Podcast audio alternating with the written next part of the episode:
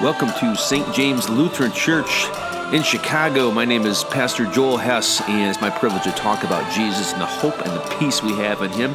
Uh, please enjoy the following message, and if you like, uh, support the mission of God here in this area by going to our webpage, stjames-lutheran.org. But the tax collector stood at a distance. He wouldn't even look up to heaven but beat his breast and said, God, have mercy on me, a sinner. In the name of Jesus Christ, Amen.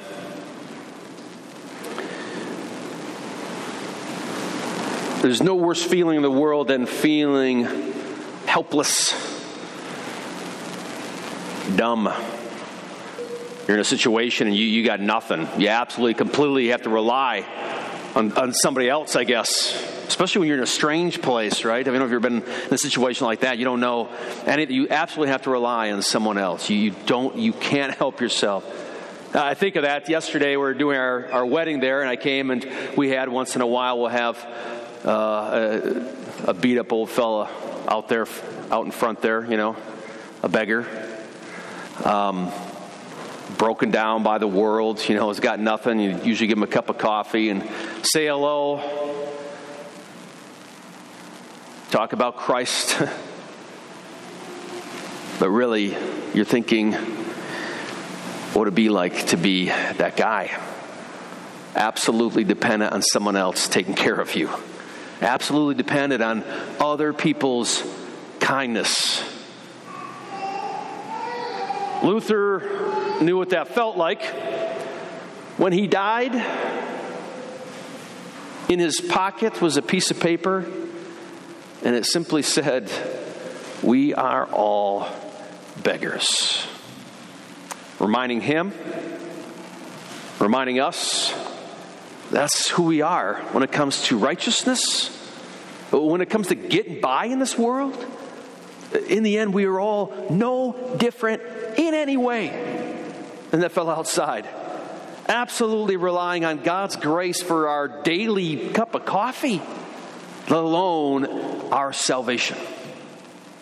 That is what the Reformation is all about. And praise God, we can be helpless because He absolutely, undoubtedly, and completely gives us everything, let alone eternal life and forgiveness. Amen? All right. So Luther's journey, interestingly, what got him to that point in 1517 of had enough was a journey of uh, helplessness.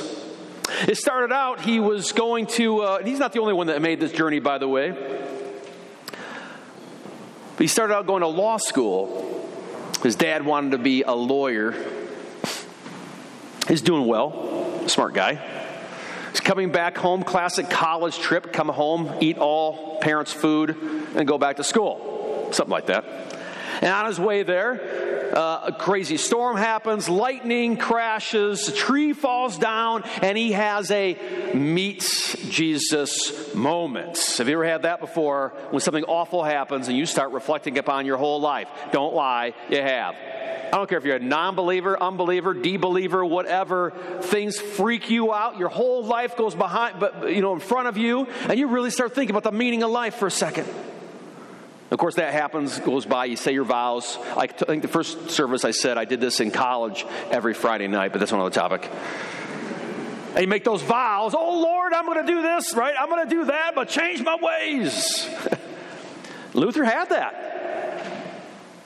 He realized, like, you know, you're looking at Jesus. I'm not ready to die. If I were to die, I'm not ready. I'm not going to go to heaven.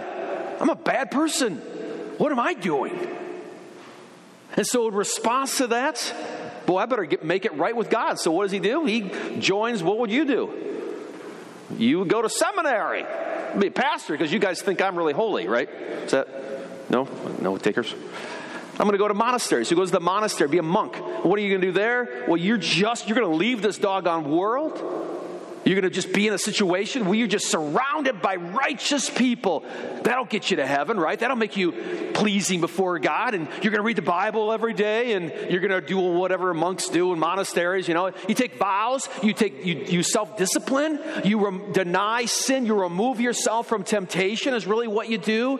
You take a vow of celibacy and a vow of silence. I mean, he was doing everything. He was the best monk they ever seen to the point where his superiors had to come out like at two in the morning while he's scrubbing the floor and say, Luther, dude, you're making us all look bad.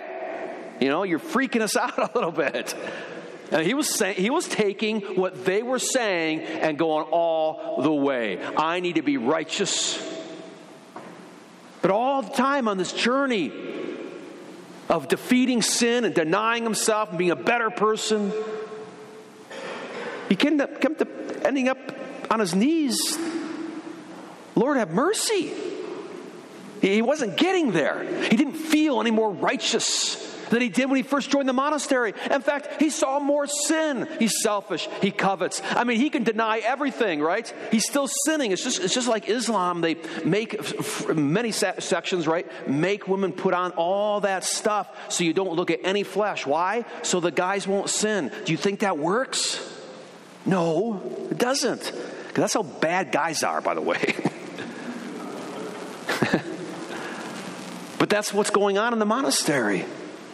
And it's good intention, by the way. It's good intention. A desire to be holy, a desire to be righteous. Let me tell you that. Luther's finding he's getting absolutely nowhere. He excels at the languages and his studies. He ends up at Wittenberg, and uh, he's an expert in, in, the, in the Torah and in Hebrew and Greek, and he's teaching. He's went to Rome. He was chosen to represent uh, his, uh, his monastery and go to Rome. I mean, all the accolades, and yet still felt like nothing. To the point where he started to hate God. Because the church taught that God was holy and that God was loving. The church taught how Jesus died on the cross and rose again, loves people. And the church taught you need to get yourself right with God and you need to do this and do that and be better people. And Luther started feeling kind of like God's a big joke. You know what I mean? Like he's telling me how much he loves me, but he keeps on pulling that, that, that uh, carrot a little farther away, right? He's chasing after that righteousness and it keeps on getting moved.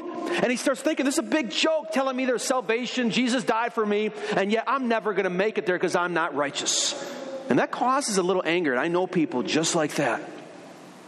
That if that's their view of Christianity, it can make you a little angry at God as you look at yourself as a sinner and you look at him as holy, I'm never going to make it. But fortunately, Luther's reading Scripture, and not just all the commentaries on Scripture for the last couple hundred years. He's reading the Greek and the Hebrew. He's reading all the letters, and he's noticing a theme that is consistent. Every single book of the Bible says the exact same thing from Genesis to Revelation. This is the theme people are whacked out, helpless, weak sinners. God is ridiculously gracious and gives salvation and forgiveness to those that simply believe when he says it's yours, it's yours. That's everywhere. Everything, every letter that Paul writes, it starts out with Paul saying that over and over and again. You are righteous because Jesus gives it to you for free. You are completely saved because he says so. You're a saint because Christ took your place on the cross and rose again and gives it to you just like he gave this young lady today. And it's a free gift, and you're absolutely helpless and passive in receiving it. That's Genesis Revelation. That's not a Lutheran thing. That is the center of the Bible, center of Scripture, etc. When Luther saw that, he wasn't the first one, by the way, many reformers saw the same thing. It blew his mind. All the years of trying to be better and pleasing God and, and fighting sin, and all the while feeling like, what in the world? I can't make it. I'm not good enough. It's all gone and dead. When he heard the clear words of Jesus say, If the Son sets you free, you are free indeed. And peace and hope filled his heart for the first time. And the Reformation started for that purpose only, so that people may have that peace and hope, because that's what the church is here for. It's not here to give people more laws or to make them feel condemned or a pat on the back, keep trying, which is the worst punishment you can give somebody. The church, Jesus is here to say, It is finished. It's enough. It's done. You're free. Today's passage beautifully illustrates that. Luke tells us in 18, he says that. Uh, kind of explains it really quickly. If you want, you can read along with me. Chapter 18 of Luke. To some who were confident in their own righteousness, they trusted themselves to be right with God, and therefore also looked down on other people. Jesus told this parable Two men went up to the temple to pray. One, a Pharisee, and if anybody knows, if you don't know, the Pharisee was an expert in the law, good people. They gave the most to the church. They were like the ideal Jewish synagogue going person, or we could say here at St. James. There's the Pharisee, and there was the tax collector. A tax collector is someone who betrays his own people, works for the enemy, the Roman government, and skims off the top, literally steals from his neighbor and makes himself rich. Everybody knew it, and they were looked down, and they were sinners. They were bad. It's like the mafia. The Pharisee stood up and prayed about himself God, I thank you that I'm not like other men robbers, evildoers, adulterers, or even like this tax collector. I fast twice a week and I give a tenth of all I get. Do you give a tenth to St. James of all you get? That's a big deal. His, words, he, he does things, right? The tax collector stands at a distance, doesn't even feel like he should even be coming up to the altar area. He wouldn't even look up to heaven. He beats his breast and just says this God have mercy on me. I'm a sinner. He gives God nothing. He doesn't say, look at this and this. He doesn't try to explain it away. I was raised by tax collectors. What am I supposed to do, right? My mom left when I was four. I had to make it like this. I don't know. Or society, culture, school. I don't know. It's in my genes. No. I'm a, tax, I'm a, I'm a sinner. I'm absolutely helpless. I'm at your mercy, God. Jesus says, I tell you, this man rather than the other, went home justified before God. Meaning, justified means he's right with God. Not because he did anything, proved anything, paid God back anything, but because he said, I got nothing. Only people that have nothing get everything. You can't have a little bit and think you're going to get another little bit and then have it. No, Either you have nothing and you admit that before God, and you get everything. When I hear this parable, I feel like we want to know what happened to this guy. I mean, just one sentence, just like the thief on the cross, right? Thank God he was killed right after he confessed the faith. Because if we would have followed either of those guys around, surely we're going to find someone, you know, are they really a, a believer? Did this uh, guy praying, oh yeah, he sounds like he changed his heart right there, but did he go on doing it? Did he, did he prove to God? Did he go on and do great things? Did he follow through? Surely God wants to put you on probation. He doesn't just give you grace. What a terrible investment we are. Jesus says, This man left justified. Doesn't matter if he made it up to God or proved to the world how great of a Christian he was. Because Jesus says that justification, that salvation, that forgiveness and eternal life are a free gift, and it's only for people who've got absolute nothing. It's okay to be helpless. It's okay to say, as Luther said, I'm a beggar when it comes to righteousness. It's okay. It's scary, though, isn't it? It's scary to say you're absolutely helpless, right? It's frightening. But that's our condition. You know, when I think about this, uh, this case of this man and how quickly I think we sort of judge, Kanye West releases this uh, Christian album. I'm still, the jury's still out. Musically, I think it's good, but I hate Christian rock, and so I'm thinking this can't be good. Anyhow, for music, musically, but word wise, like this dude for the last month has been talking about Jesus and forgiveness and everything. And everyone's criticizing him. Of course, the people on the left are all criticizing him, you know, for whatever. He writes, does a song about Chick fil A. but the real critics that annoy me are the Christians who wonder does Kanye really mean it? Is he going to follow through? Is he really going to change his life around? They're connecting his salvation to his actions and behavior. And we become just like the Pharisee, right? And we do that to one another all the time. Are you really a Christian? You really believe? That guy's a believer. He comes to church once a month. I don't know. We're just like that Pharisee, and we forget of all people in this world that we are saved by grace, period. And our behavior is not something that proves we're saved or gives us salvation. It's the fruit of being a person who knows you're loved by God. God produces good works, sure, but it's hard to judge those, right? Jesus nails this teaching when, right after he says this to these guys, women started bringing their little infants to him to bless them, to touch them.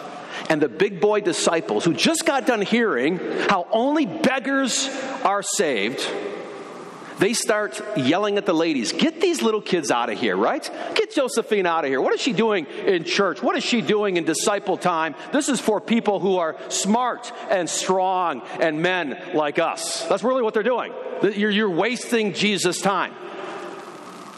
Jesus not the first time, gets really angry, rebukes them, and says, Let the infants come to me, for of such is the reign of God. In fact, let me blow your mind.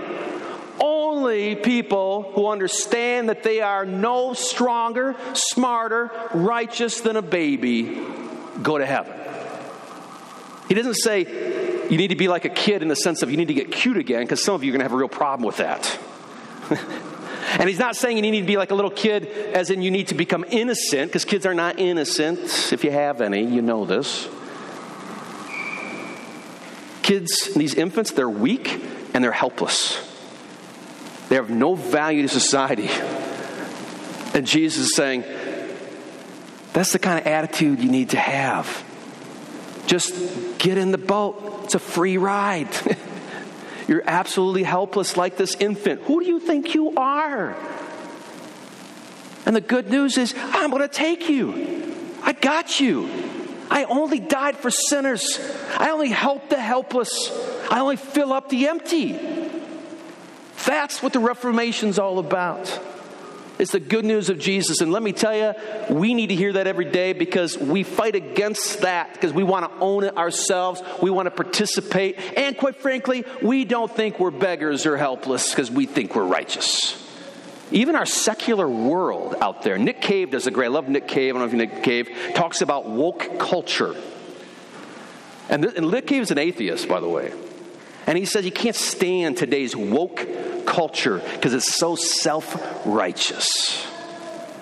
See, it doesn't mean just not Christians are not the only ones that are self righteous and we think that we're good and those people are bad. But we all do this when we think we're right and we're good. Well, you can do this in any morality you want to. We're living in a very self righteous, puritanical world right now. But we have good news for all our friends, wherever you come from. Stop. You don't need to prove that you're righteous, that you're better, that you're working hard. Relax.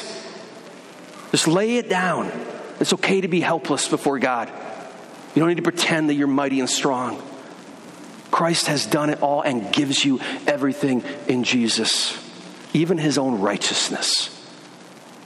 It's okay to be a beggar, it's okay to be helpless. In Jesus' name, amen.